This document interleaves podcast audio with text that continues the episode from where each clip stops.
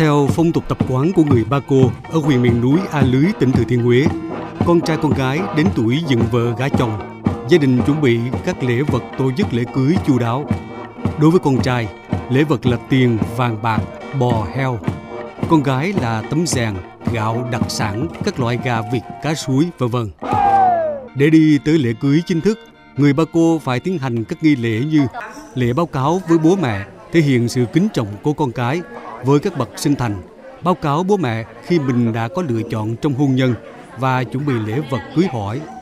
Đám hỏi có ý nghĩa quyết định tiến tới hôn nhân. Hai bên gia đình kết tình thông gia. Bà căn bé ở thôn Ano, xã Hồng Kim, huyện A Lưới căn dặn cháu nội trước khi đi lấy chồng. Sau khi về nhà chồng là coi là bố mẹ chồng giống như là bố mẹ ruột của mình và chăm lo chăm sóc cho bố mẹ chồng chú đáo. Đi mồ là phải nói cho bà mẹ chồng biết để mà khỏi lo lắng khi đã bước ra nhà mình để đi lấy chồng là phải có trách nhiệm chăm lo cho gia đình bên chồng. Trong ngày cưới, phía nhà gái treo hai tấm rèm trước cửa nhà, báo hiệu gia đình có hỷ sự. Sáng sớm, trước khi đưa con gái về nhà chồng, gia đình nhà gái làm nghi lễ cẩn cáo với tổ tiên việc cháu gái đi lấy chồng, mong tổ tiên phù hộ cho sức khỏe, hạnh phúc và gặp nhiều may mắn. Nhà gái mang theo một số lễ vật như xèn, gà luộc, gói xôi khi tiễn con gái về nhà chồng. Về nhà chồng, cô dâu choàng thêm lên người một tấm rèn gọi là pa lan để tránh những điều xui xẻo trên đường. Ông Lon Tương, già làng uy tín thôn Ano, xã Hồng Kim, huyện A Lưới cho biết. Ngày nay là ngày mình làm lễ cưới của người dân tộc Paco. Đầu tiên là mình phải đưa ra ngoài cái, cái, cô gái để mình à, làm để mình đi cái nhà trai, mình đi cưới và tất cả đêm anh em bạn bè làng xóm để mà họ cùng chung vui với ngày cưới ngày à, quan trọng của gia đình nhà gái là mình phải giữ về cái văn hóa của người dân tộc mình ấy.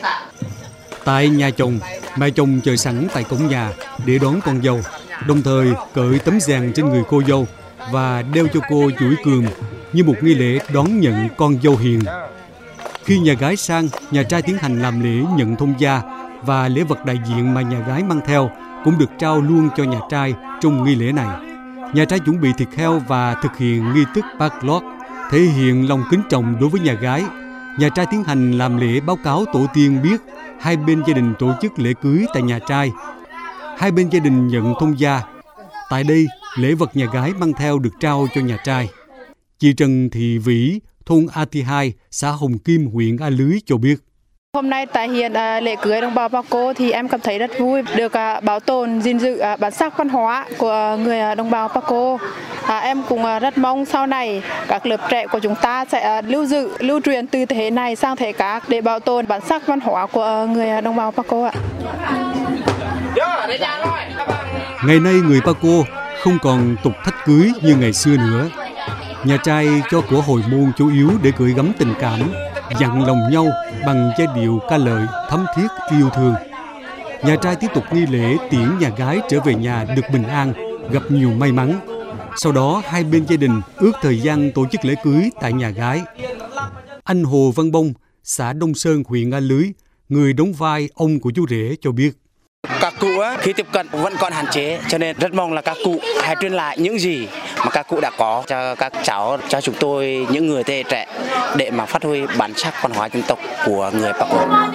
Sau lễ cưới đầu tiên tại nhà trai, hai bên gia đình làm lễ cưới tại nhà gái. Đến nhà gái, nhà trai chuẩn bị lễ vật và của hồi môn khá tươm tất.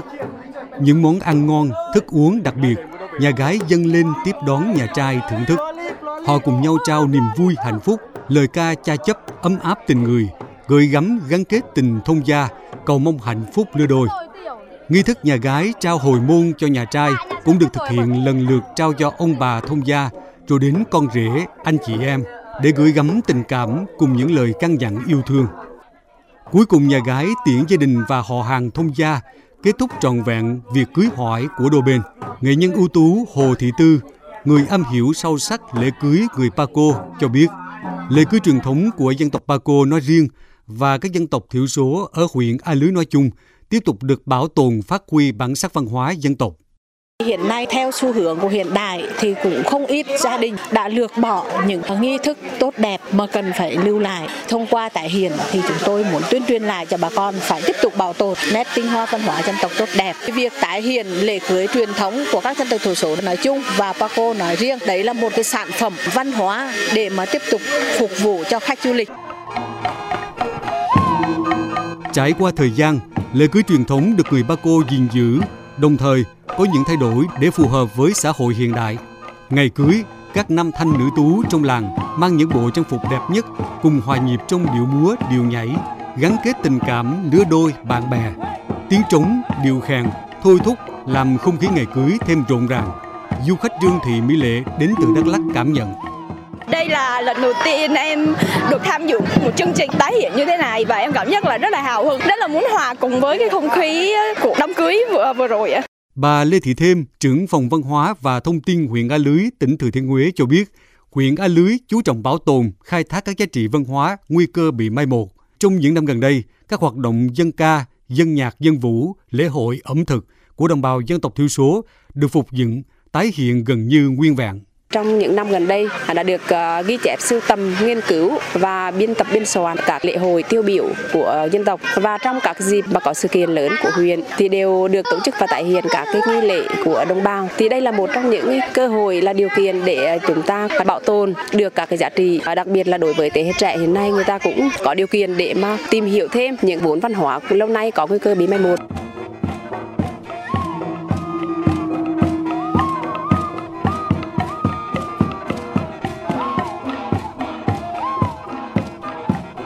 Lễ cưới của người Paco là một nghi lễ lớn quan trọng của gia đình, họ tộc, có giá trị nhân văn sâu sắc trong cuộc đời mỗi con người.